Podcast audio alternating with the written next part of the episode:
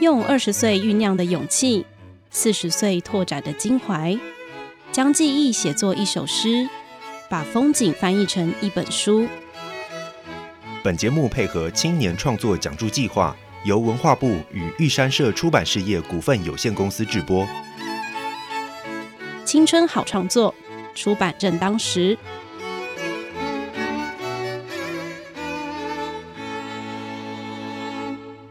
欢迎来到青春好创作，出版正当时。本节目是由文化部与玉山社共同制播。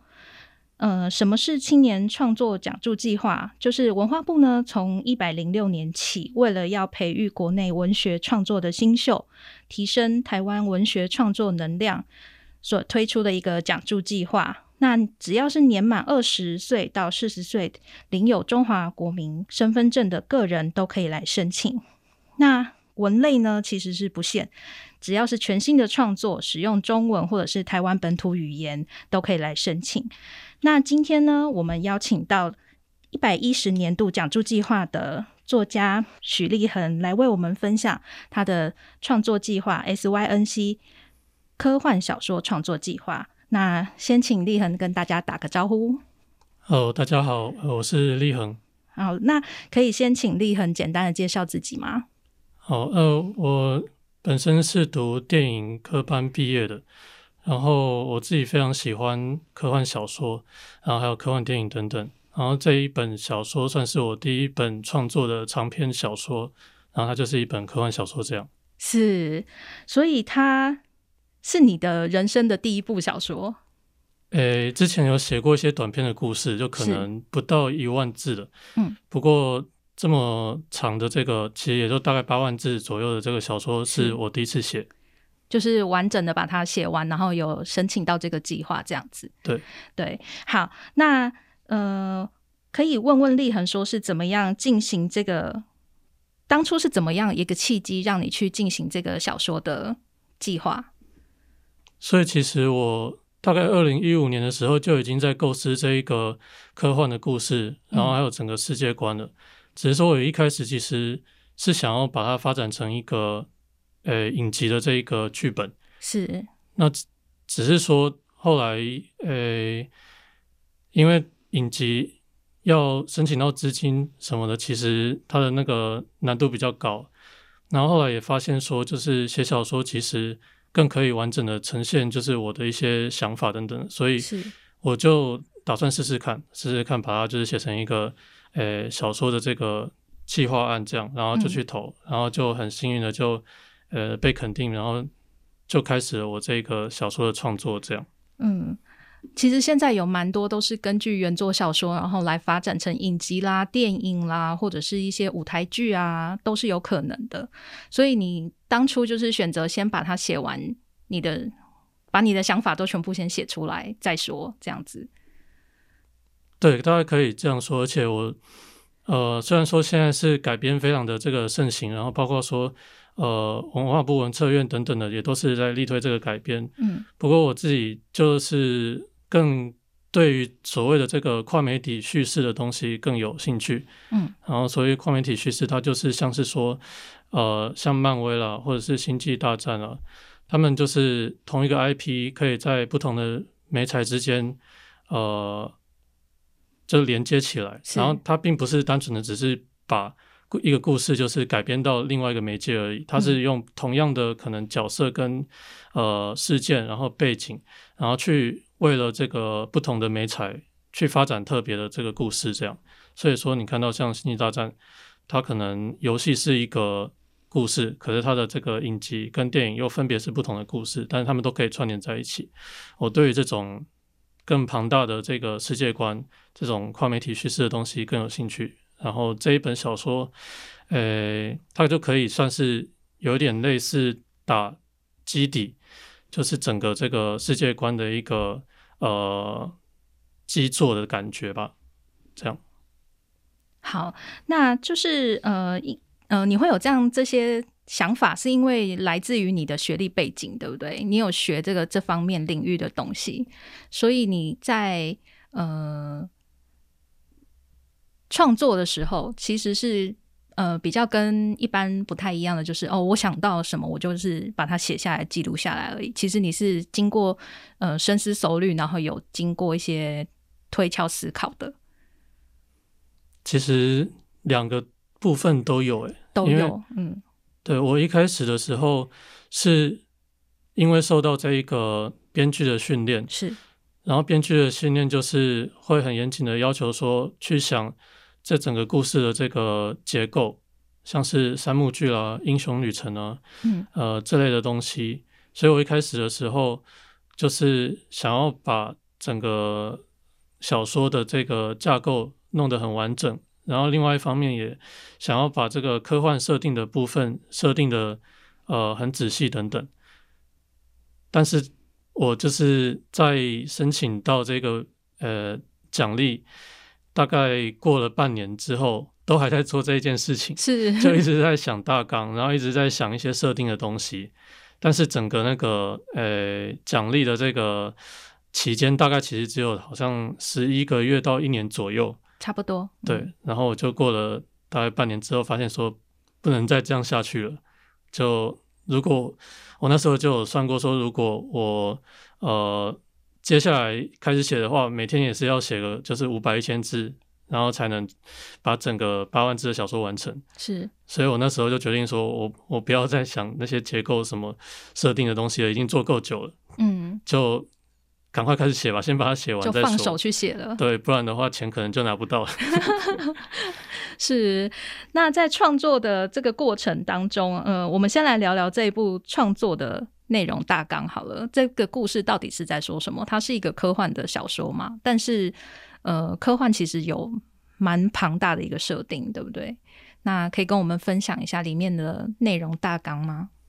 好的，这基本上是一个赛博朋克 （cyberpunk） 的小说，是，然后它就是跟着我们的一个主角，她叫做葵，嗯然后她是大概十七岁的一个少女，嗯，然后她失去了这个记忆，就是在可能一两年前之前的所有的记忆，她都忘记了，因为是。她好像遭遇了一些呃重大的伤痛还是什么的，他并不知道。嗯然后他后来是被领，诶、被一个日本大叔领养，在一个大楼群的一个酒吧里面。嗯然后大楼群就是类似在工业区里面，然后很多的呃大楼聚集起来的一个住宅区，然后里面就是很多呃当地的这个劳工、移工等等的住在里面嗯这样。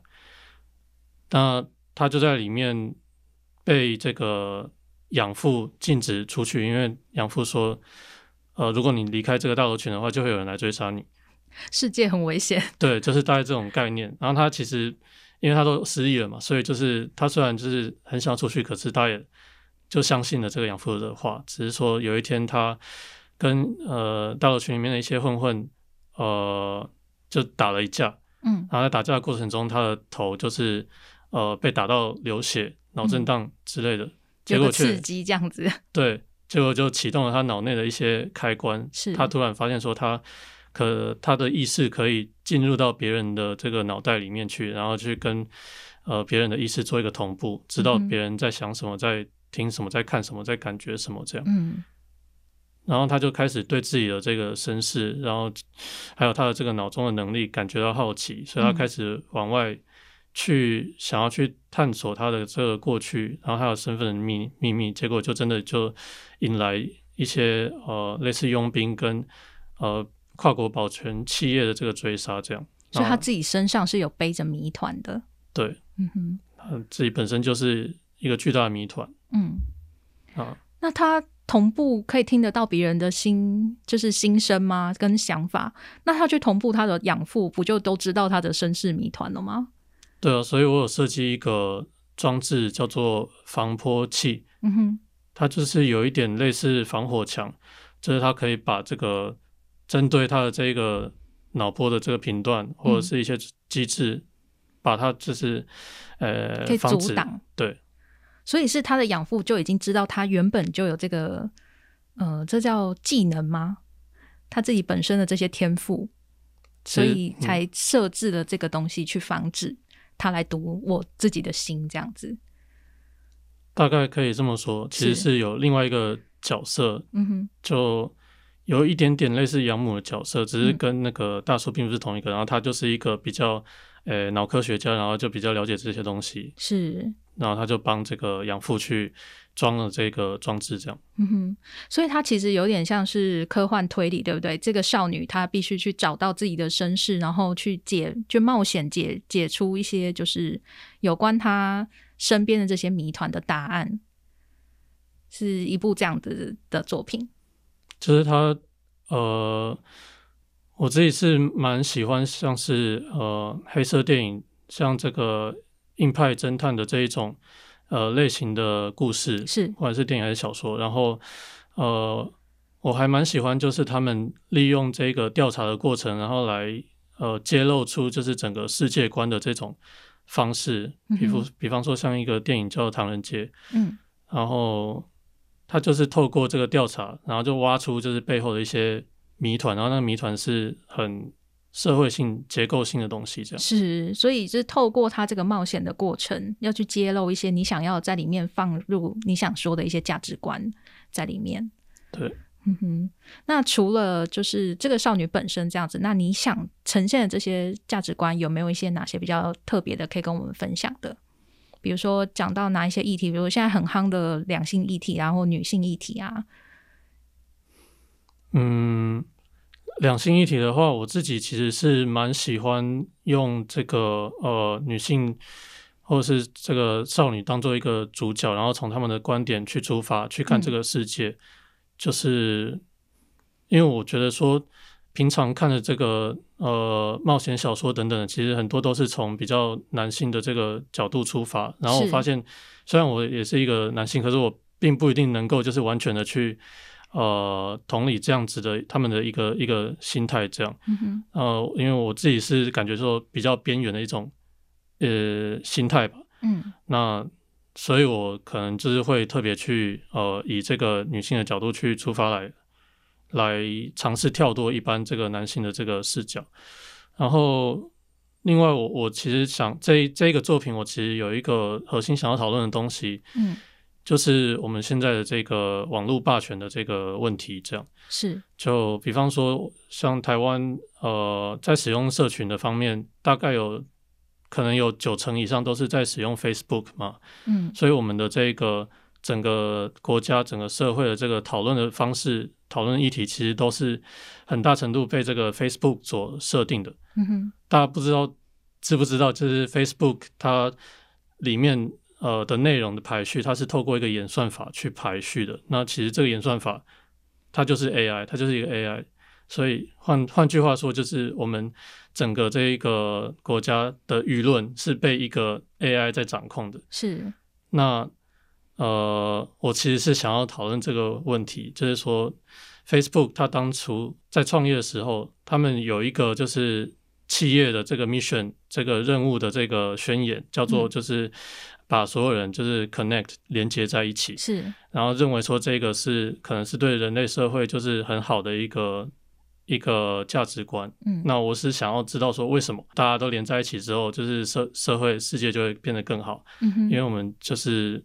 嗯，大家都连在一起之后，反而就是产生更多新的问题。是，然后就是，比方说像分众，然后大家可能变得，呃，沟通的时候会是更容易起摩擦等等的。然后我是用同步这个概念，嗯，来统括这个这些议题。然后就比方说，我发现有三个最主要的这个，我们现在呃在同步的一个议题。第一个就是个体群体的同步，嗯，就是说我们的个体性可能慢慢的。消融好像就是大家就变成说，呃，比较会去从众，然后比较会被呃群体的意见所影响。然后第二个是呃肉体跟机械的这个同步，肉体跟机械的同步。对，像我最近买了这个 AirPods Pro，是，然后我发现说，就是很多时候我已经就是离不开它了，这样，就是说我们的行为很多时候都已经跟这个机械融合在一起，或者是说。呃，我很多的这一个想法什么的，就会把它丢到这个手机里面去，然后我手机可能变成我的什么第二大脑之类的。所以说我在想事情的时候，好像已经没有办法，它不行。对，它好像已经是我大脑的一部分。是，对对对。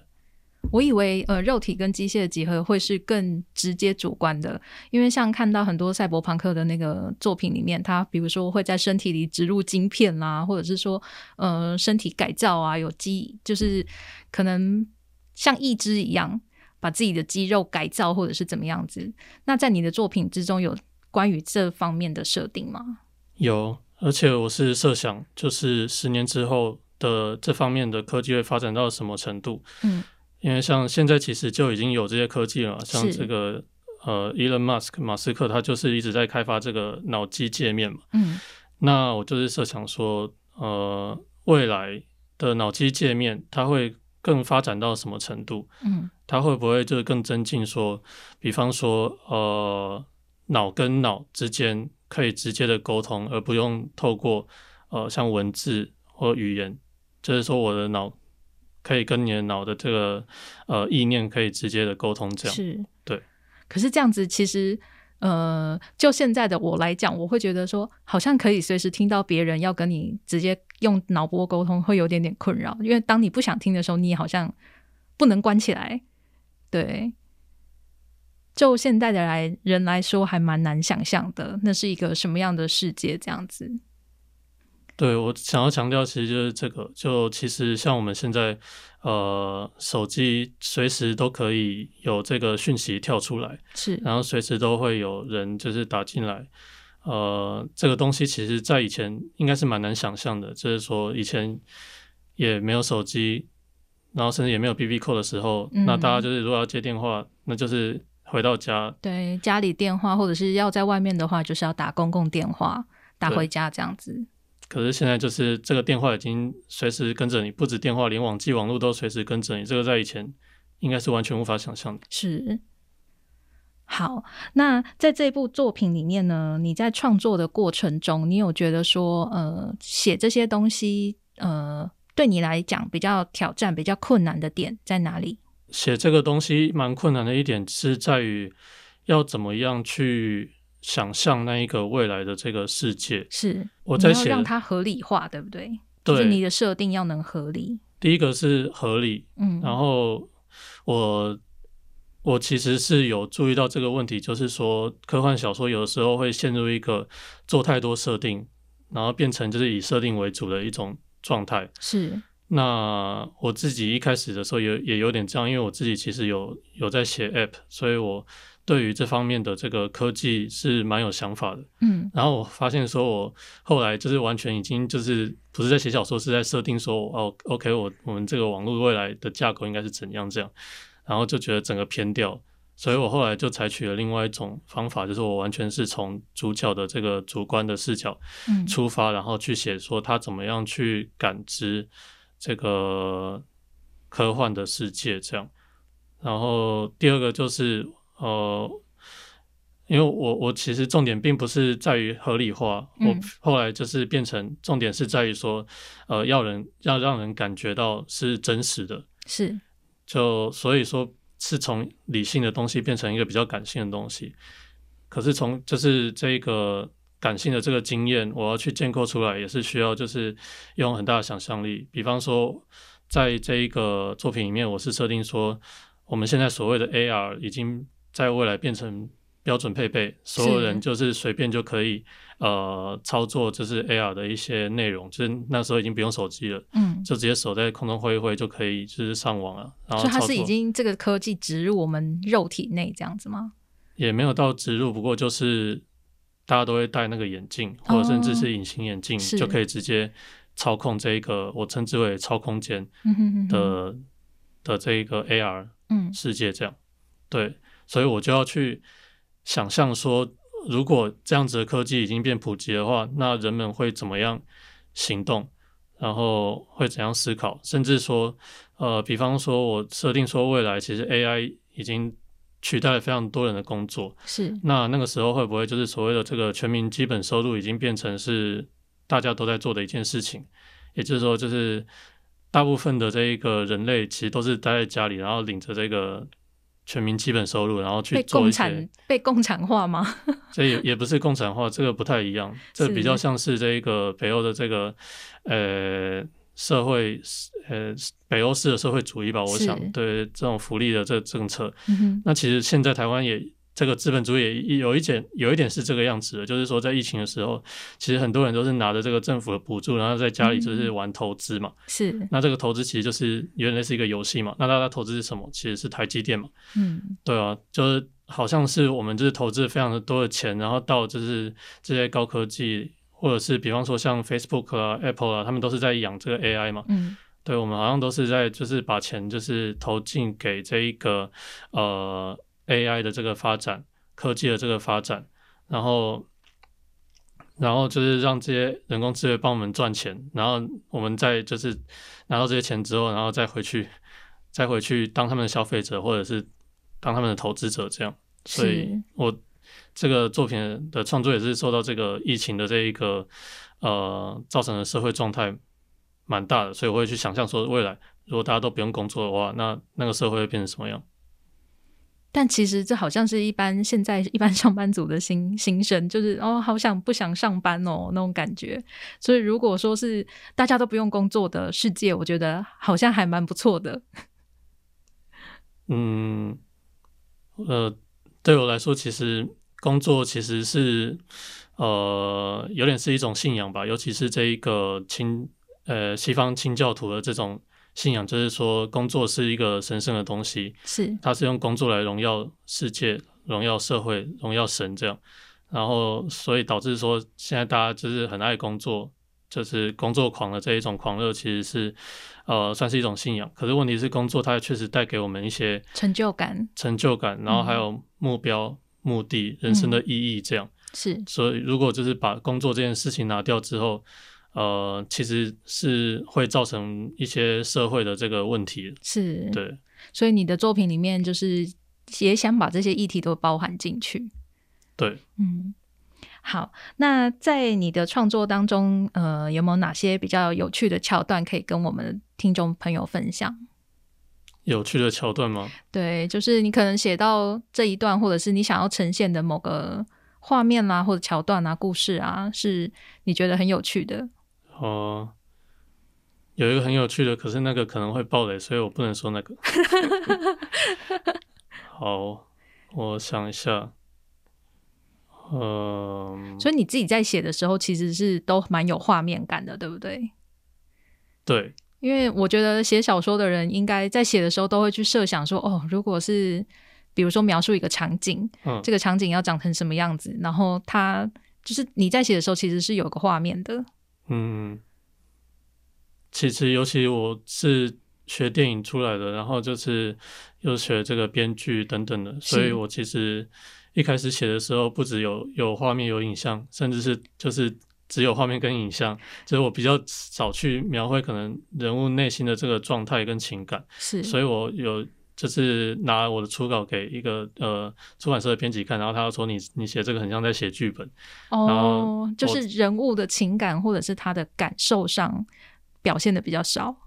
对，就好像我只是写说，呃，某某角色说什么什么话，嗯，就但是并没有把他的那种呃整个氛围带出来。为什么他会讲这个话？然后他内心的那种感受，对，没有用文字来叙述出来，这样子。对，因为可能就会期待说，呃，读者就可能要像那个 呃演员一样去揣摩角色的这个心思之类的。是所以你后来就修饰过了这样子。对，所以后来整个就是大大改这样。哼哼哼哼，那所以对你来讲的话，就是一刚开始，其实嗯、场景这些描写对你来讲都是驾轻就熟，可是反而是就是人物的描写这些内心戏上面，对你来讲反而是比较困难、有挑战的，对不对？对，因为我觉得那个是要切换，就是不同的那个人格去。那你有你有为了这个，为了这样写这个人物，你有去做一些特别的，比如说看哪些书啦，或者是进修吗？做哪些努力之类的？主要是有读一些参考的作品，嗯。比方说像呃，Cyberpunk 的小说，我主要有读了两本，一本是这个 Neuromancer，然后台湾是翻作神经幻术士，嗯。那另外一本是 Snow Crash，叫溃雪。那我会参考里面的这一个呃，比方说角色架构啦，然后像是整个那个情节的推动嗯哼，等等的，对，然后比方说呃最近的这一个一级玩家等等的，就是这些也都会是我写的时候会想到的东西，因为其实在探讨的议题都蛮类似的，就是说这一个类型里面的东西这样。是。哦，所以其实你自己比较喜欢看的作品，应该都是比较偏西方科幻的，对不对？对，可以这样说。是。好，那这部作品你有特别想要设定给哪一个呃类型的族群的读者吗？有，就其实就是我自己。你自己，所以你只是写出来，希望给自己看。